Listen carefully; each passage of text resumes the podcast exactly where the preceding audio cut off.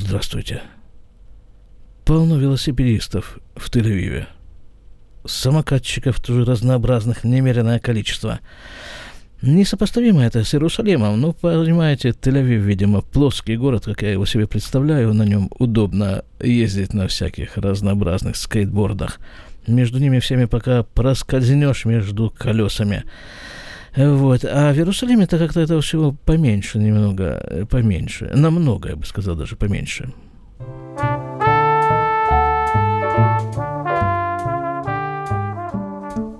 А вы тем временем слушаете 333 выпуск подкаста из Израиля. 333 3 3 3 3 тройки. Вот, дожили. За 8 лет подкастирования записываем 333 выпуск. С чем я вас и себя поздравляю. И есть люди, нужно сказать, есть люди, которые откликнулись на мою просьбу и прислали свои аудиозаписи, аудиосообщения. Ну вот, например. Шлома, желаю здравствовать. Э, услышал ваш вот подкаст, вернули меня за баранку, поэтому могу за рулем слушать подкасты, в том числе вот ваши два выпуска. Последний очень понравился про то, что вы начали учиться в BPM. И второй до этого, где вы из костюма э, тестировщика или медбрата, который занимается тестами, на коронавирус э, записали. Вот там вторая часть, где вы из костюма или в костюме, ну, в общем, где слышно стало хуже. Вот это чуть меньше понравилось, потому что внезапно вот такой провис звука. Вот, но я думаю, может, вам уже сказали, вы и сами знаете. Я понимаю, что это часть программы, и что это... Ну, в общем, уникальность момента я заценил. Э, и откликаюсь на то, что вы попросили эм, записать вам что-нибудь аудиальное. И я хотел бы высказаться, я так и не понял, на какую тему нужно что-то записать. Это тоже, может быть, где-то улетучилось. Но я очень остро прореагировал на слова вот этого вот начальника радиостанции Гальгалац, которую периодически приходится слушать, особенно когда у тебя машина без USB носителя и нельзя слушать свою музыку. Так вот этот человек, я не знаю, чем он занимается. Возможно, он понимает в современном радио гораздо больше меня, но не намного. То, что ты занимаешь какую-то главенствующую роль, абсолютно не означает, что ты э, шпаришь в теме. И насчет того, что люди не слушают YouTube, когда они за рулем, и люди, которые не слушают подкасты, потому что это все такая туфта. И я вот первый человек, который просто скажу, что это так. Это глупости. При мне еще один водитель тоже нашей фирмы прекрасно пользуется YouTube, потому что слушает во время поездок и в том числе не очень дальних лекции одного человека. Его лекции находятся только в YouTube, насколько я понял. Я постоянно слушаю подкасты, как еще раз подтверждаю, в том числе и ваши, и на те, которые подписан. И иногда музыку легче всего найти в YouTube, потому что набрал название песни, название исполнителя, нашел обычно э, то, что ты ищешь, что, допустим, менее позволяет Spotify. А если у вас на носителе, на смартфоне нет той музыки, которую вы хотите, то вполне себе. И, в общем-то, то, как радиостанции современные израильские борются за слушателей, я вообще не понимаю, потому что, по-моему, они борются, чтобы он ушел. Есть какие-то шоу утром, которые все любят, когда все орут 2-3 часа. Люди созваниваются с радиостанцией, говорят какие-то глупости или, наоборот, довольно-таки интимные подробности своей жизни или своих родственников или своих партнеров вот это немножко застал. В общем, я не знаю. Слышал, что очень много людей слушают вот такое. Но вообще огромное количество рекламы лично меня убивает. И, слава богу, есть подкасты, есть огромное количество именно более дружелюбных для человека форматов, как подкасты, хотя в них то даже в подкастах реклама это ерунда по сравнению с тем, что э, творится Э, на радио. Причем я слушаю радио и на английском, на иврите, и на русском. Могу сказать, что везде она достает. Э, ну, кроме, конечно, музыкальных программ. Есть такие они попозже идут с точки зрения суток, времени суток. Э, и там, конечно, и реклама меньше. Вот, может быть, это тоже часть того, почему я их слушаю. В общем, такой фидбэк. Надеюсь, что у вас все хорошо. Спасибо за то, что радовали подкастами, когда и сам не радовал, и слушал мало. Спасибо вам. Продолжайте, пожалуйста. И удачи вам. Успехов огромных э, в вашей учебе.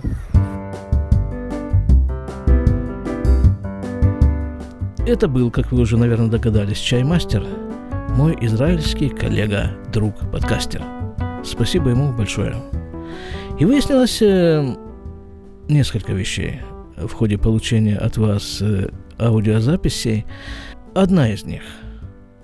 Выясняется, что есть люди, и таких людей я подозреваю больше, чем один человек. Есть люди, которые слушают меня все 8 лет, вот с самого, с самого начала, самых первых выпусков еще на Арподе. И что интересно, они обо мне знают все – я же про себя рассказываю, все, ничего не утаиваю, а я про них э, знаю, а даже и не всегда знаю, просто подозреваю, просто где-то надеюсь в самой глубине своего организма, что они все-таки существуют, такие люди, которые меня слушают. И вот выясняется, что да, действительно есть, есть. И вот э, есть тому несколько примеров.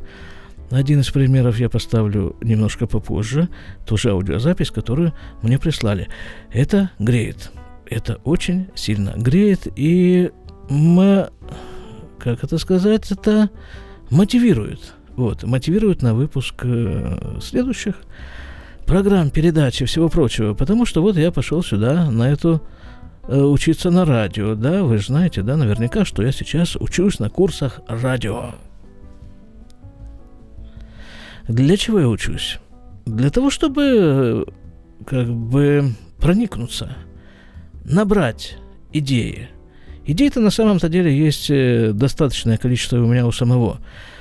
Одни идеи их можно выразить словами, другие идеи на уровне ощущений, но тем не менее идей много.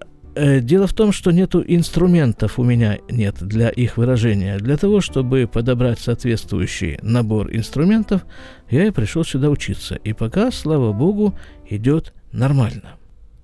Вторая вещь, как выяснилось, что я, когда просил вас присылать свои голосовые сообщения, голосовые, а, не знаю точно, как, как это точнее назвать, но вот я про вас попросил, что, мол, запишите чего-нибудь, просто запишите, неважно что, на магнитофон, на диктофон, на телефон, на... и пришлите мне по почте. А почта моя, к слову, шломо штрудель, шломо. Все очень просто. Когда я просил вас прислать э, сообщение, то я не обозначил тему, и народ как-то немножко э, растерялся. Да говорить-то вроде можно, а о чем? Вот, на этот раз я постараюсь исправиться и дать тему, дать вам тему, на которую попрошу вас говорить. Ну, спросите вы меня, конечно же, с нетерпением. И что это за тема?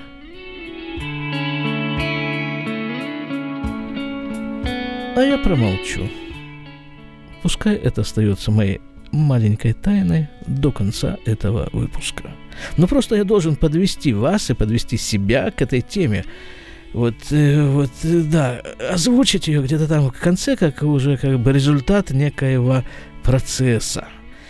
Начнем этот процесс. Вот я говорю, что я учился на, учусь на курсе радио. В ходе этой учебы выяснилось, что на иврите я говорю – с суровым русским акцентом. וכשהתיישבנו, אז הסתכלנו על הדלת, ובעצם כל היושבים שם היו מסתכלים על, על דלת הכניסה לתיאטרון והתפלאו כמה שהעולם כמעט מלא ונכנסים עוד יהודים חדשים, אף אחד לא ידע שבעיר הזאת יש כל כך הרבה יהודים. Это для меня было новостью, потому что я ведь не слышал свои записи, записи своих разговоров на иврите подкасты я веду на русском языке. А на русском языке, я надеюсь, у меня нет акцента, хотя вам это виднее. Вот, на иврите я говорю с тяжелым русским акцентом. И казалось бы, что с этим делать? Ну, понятно, что. В петлю. Вот как раз и шнур тут закручен вокруг э, микрофона подходящий. Э, вот и... да, все, все условия, все для человека. Но, как выясняется из опыта личного и опыта самых разнообразных людей, что практически любой недостаток можно превратить в достоинство. Ну, потому что ведь недостаток это как бы выделяет тебя из общепринятой нормы. Ты выделяешься, а это привлекает. Вот, так вот такая вот идея у меня возникла. Используя свой тяжелый русский акцент, сделать подкаст или серию передач, программу, что-нибудь вот такое вот на иврите. О чем же можно говорить на иврите с тяжелым русским акцентом? Ну, конечно же, Россия. А о чем говорить России? И тут мне ударила в голову вот такая идея – на иврите с тяжелым русским акцентом нужно говорить о большой алие. О, тут уже, видимо, требуется некая расшифровка. Что такое алия? Хотя на самом-то деле вот это понятие алия наверняка у нас уже встречалось несколько раз. И на самом-то деле я только о нем и говорю все это время, потому что алия, скажем прямо, алия – это приезд еврея в Израиль на постоянное жительство – с тех пор, как у меня это все дело случилось, только об этом я и говорю. Ну, потому что это было грандиозное событие. Это было самое грандиозное событие, пожалуй, в моей жизни, может быть, сопоставимое только со свадьбой. Которая не просто перевернула мою жизнь, а, но сделала из меня, видимо, совершенно другого человека. Некоторые лингвистические характеристики. Слово «алия» в переводе с иврита обозначает подъем. А человек, приехавший в Израиль на постоянное жительство, соответственно, называется Оле. Оле, то есть поднявшийся. Ну и наоборот, человек, который уехал из Израиля на постоянное жительство в какое-то другое место, называется Йоред, спустившийся, а сам процесс называется Ерида, спуск. Вот такой вот великий, могучий, правдивый и свободный еврейский язык.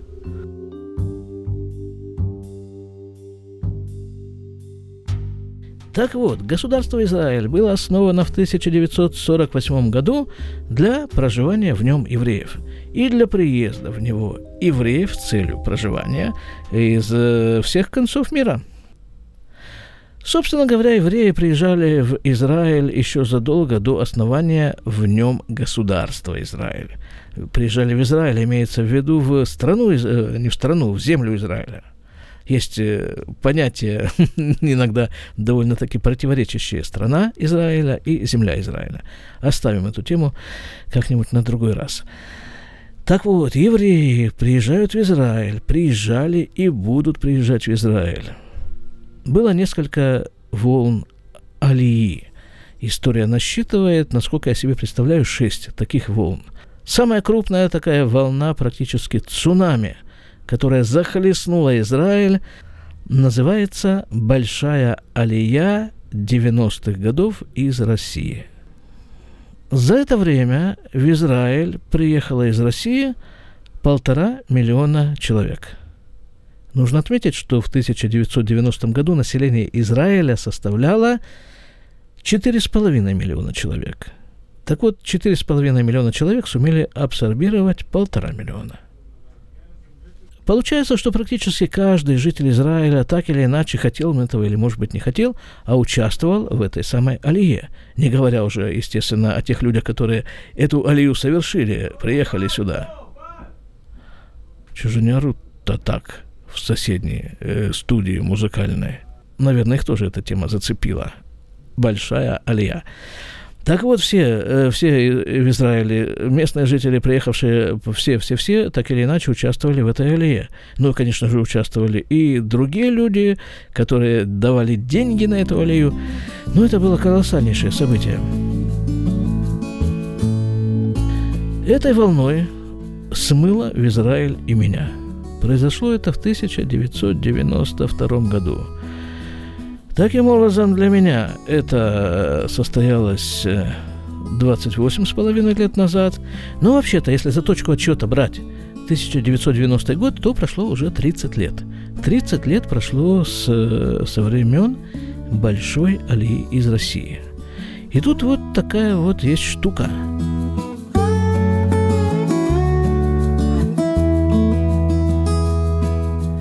Память человека устроена таким образом, что она забывает, забывает, конечно, она, причем самые грандиозные события она забывает. Если, конечно же, этому человеку не напоминать о этом событии. Вот возьмем для примера такое центральное событие в еврейской истории – выход евреев из египетского рабства. Состоялось это событие четыре с половиной тысячи лет назад. Ну и кто бы о нем бы сейчас бы помнил? Да, естественно, никто. Может быть, только в каких-нибудь исторических книжках это бы все содержалось. А нет. Помним. Почему помним? По очень простой причине, потому что есть напоминалки. Каждому еврею еврейский религиозный закон Аллаха предписывает два раза в день вспоминать о выходе из Египта ночью и днем. Для этого в вечерней и в утренней молитве есть две такие вставки о выходе из Египта. Они Ашем Элокейхем Ашер Оцити Этхем Ме Эрец Митраем Льот Лахем Ле элуким. Я Бог твой Всевышний, который вывел вас из страны Египта – для того, чтобы быть вам Богом. Вот такая вот э, напоминалка, да, два раза в день обязан, обязан еврей вспомнить о выходе из Египта. А кроме этого, конечно же, существует праздник Песах – который весь целиком посвящен выходу из Египта. Вот это вот и, и празднуется.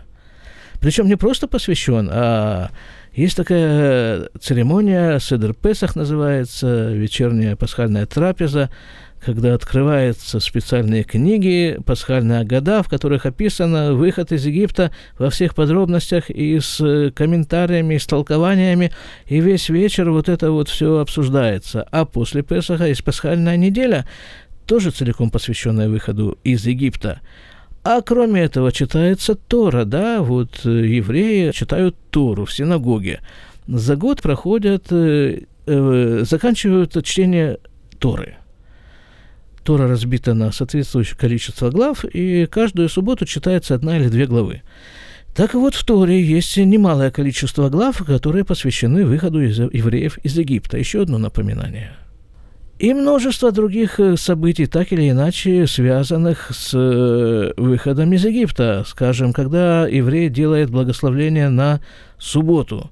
В субботу есть такое благословление, кидуш называется. Там есть такое словосочетание «Зехер лициат Мицраем», что суббота – это память о выходе из Египта. И еще множество-множество случаев, когда, когда еврею предписано, предписано вспомнить о выходе из Египта. Вот именно поэтому тема выхода из Египта, она жива, она актуальна, современна, злободневна уже четыре с половиной тысячи лет.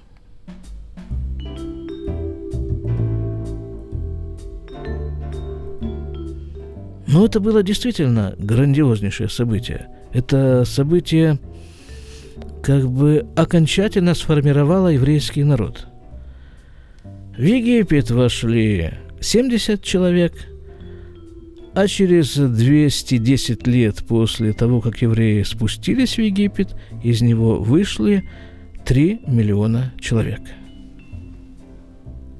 И до того, как они вышли, говорят мудрецы, ни, од... ни один раб не мог пересечь границу Египта. Там была какая-то сложная система какой-то сигнализации, какой-то там э, колдовства, там каких-то, что-то там, какие-то собаки лаяли, там кто-то еще, там какие-то, что-то там такое было. Что-то там, да. В общем, непроходима была совершенно эта граница Египта, и вдруг она распахнулась. Улавливаете, да? Связь между большой алией из России и выходом из Египтов. Вдруг, ни с того ни с сего, брах, трах, бах, распахиваются, распахиваются ворота, и из них хлынуло, хлынул поток евреев. Так вот, в отличие от выхода из Египта, большая алия по прошествии 30 лет э, с э, тех времен, начинает как-то постепенно забываться, затушевываться и замыливаться в глазах э, жителей Израиля. И вот возникла у меня такая идея. Сделать подкаст на иврите. Вот с этим вот тяжелым русским акцентом рассказать, как бы напомнить о Алие 90-х годов. Причем напомнить как бы не языком Википедии. Ну, тоже хорошее дело, да, вот открыл Википедию и прочитал. Что там написано, например? Вот давайте откроем Википедию и почитаем, что там такое написано. Алия 90-х, большая алия, русская алия, массовая репатриация евреев в Израиль из СССР и стран СНГ, которая началась в 1989 году с приходом к власти в СССР Горбачева и под давлением США, когда были облегчены правила эмиграции из СССР. Волна пошла на спад в начале 2000-х годов. И тут же график приведен. Причем любопытный график. Вот э, красным нарисовано, нарисованы российские данные, а синим нарисованы израильские данные.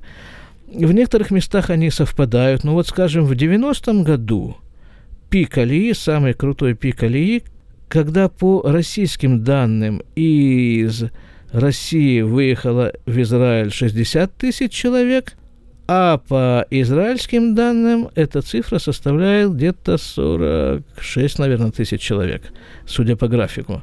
То есть такая разница, да? Видимо, не все доехали, да, некоторые там как бы по дороге куда-то завернули. Ну вот, это, так сказать, суровым языком плаката, суровым языком Википедии данные. Мне хотелось бы немножко отступить от этого языка и сделать э, подкаст о отдельных участниках этой алии. Ведь вот это колоссальнейшее полотно большой алии соткано из крохотных нитей. Каждая нить – это судьба. Каждая нить – это свой рассказ каждого, приехавшего в Израиль. А может быть, приехавшего в Израиль и уехавшего из Израиля – тоже событие нередкое. И вот для этого я и хочу попросить вас, попросить вас откликнуться, обозначиться по почте. Напомню, шломо штрудель шломо рад.ком. Этот адрес э, есть у меня на сайте, сайт шломорад.ком. Там же на сайте есть форма, можно заполнить, как-то попросить меня с вами связаться, я это с удовольствием сделаю. Те из вас, кто говорят на иврите, я с удовольствием их проинтервьюирую. Если кто-нибудь из вас говорит на иврите и живет в Иерусалиме, так и вообще проще простого. Мы можем встретиться в Иерусалиме, я там бываю каждый день. Вот, и там где-нибудь в укромном месте записать э, интервью и если кому-то проще приехать в Тель-Авив, то у меня пока еще вот есть доступ в эту студию, правда, это немножко ограничено по времени, но я думаю, вполне вероятно такая возможность встретиться здесь, в студии, в Тель-Авиве и записать интервью. Можно записать интервью по телефону, тоже вполне решимая техническая проблема – причем не, это не должен быть рассказ как бы о успешном приезде в Израиль, успешной абсорбции. Вот э, приехал, тут все вдруг э, смазалось, сладилось, склеилось, и теперь я стал, не знаю, министром абсорбции. Тоже возможно. Я вполне допускаю, что вполне допускаю возможность интервью с Юлием Эдельштейном, нынешним мини А. Он теперь министр здравоохранения. Не успеваешь, не успеваешь просто просто не успеваешь э, уследить, как они быстро меняются. Хорошо. Ладно, не, не, важно. Не, любая тема. Приехал в Израиль, да, хорошо, рассказал об этом. Приехал в Израиль, уехал из, из Израиля, тоже очень интересно, рассказал. Э, я хочу взять э, интервью и у людей, коренных жителей Израиля, как они относятся к этому явлению, как они участвовали в этом явлении. Если вы не владеете евреем, замечательно.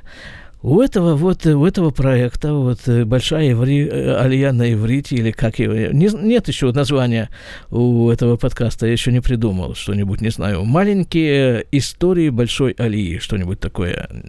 Подскажите кстати кстати как э, вы думаете как его можно было бы назвать этот проект? Так вот если вы не владеете ивритом ну если у вас какие-то есть э, мысли по поводу большой алии может быть, вы собирались приехать и не приехали. Может быть, вы приехали и не выучили иврит. Может быть, вы приехали и уехали. Может быть, знакомые. Может быть, э, любой, любой, совершенно любой спектр размышлений по поводу, по поводу большой алии из России 90-х годов. Всему, я думаю, найдется место в этом проекте – любому высказыванию, любому размышлению, любому воспоминанию, за все буду очень и очень вам благодарен. Можно опять-таки все тот же вариант. Допустим, у вас есть какое-то соображение насчет э, этой темы – вы берете свой телефон или любое другое звукозаписывающее устройство, наговариваете на него ваши соображения по поводу этой темы, по поводу Большой Али из России 90-х годов, и пересылайте их мне по mail, по почте, вот туда же, туда же, шлому, штрудель, шлому, ком. Любые варианты возможны. Могу с вами связаться, могу. Ну, было бы желание. С моей стороны, желание колоссальное остается только вам этого захотеть. А для стимуляции этого вашего желания я сейчас поставлю вам еще один отрывок, э, который получил от своего слушателя. Если я правильно выговариваю его имя, Освальд Готфрид. Не знаю, что подразумевалось под записью голоса и как это можно потом будет использовать в подкастах. Я начал слушать подкасты еще году так в двенадцатом. Наткнулся совершенно случайно на Ларподе.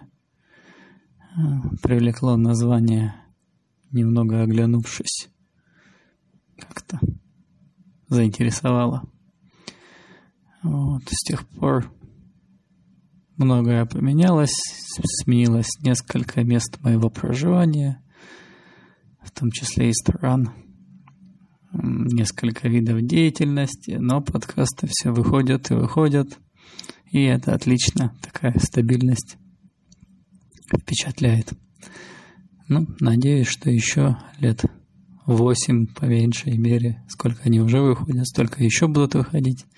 Получится такой вот исторический срез, взгляд одного человека на проблему в мире, так сказать, на проблемы в целом и на жизнь как таковую. Такой длиной в одно поколение, так сказать. Ну или как пойдет у автора, посмотрим. Большое тебе спасибо. Вы понимаете, да? Вот такие вот высказывания греют сердце и стимулируют, на самом-то деле, очень сильно стимулируют на дальнейшую запись. Когда ты понимаешь, что ты говоришь не впустую, а вот с той стороны этого провода, который отходит от микрофона, с той стороны, где-то там далеко, находятся люди, которые тебя слушают и которым интересно тебя слушать. Так что, ребята, давайте, включайте свои микрофоны, включайте свои звукозаписывающие устройства и говорите, говорите, говорите, говорите. Как-нибудь это все сплетется.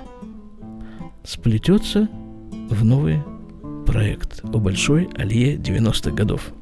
Спасибо. Спасибо, что меня слушаете, спасибо, что меня слушали, спасибо, что меня будете слушать. Ну и будем на связи. Или, как говорят на иврите, ништамеа. До свидания.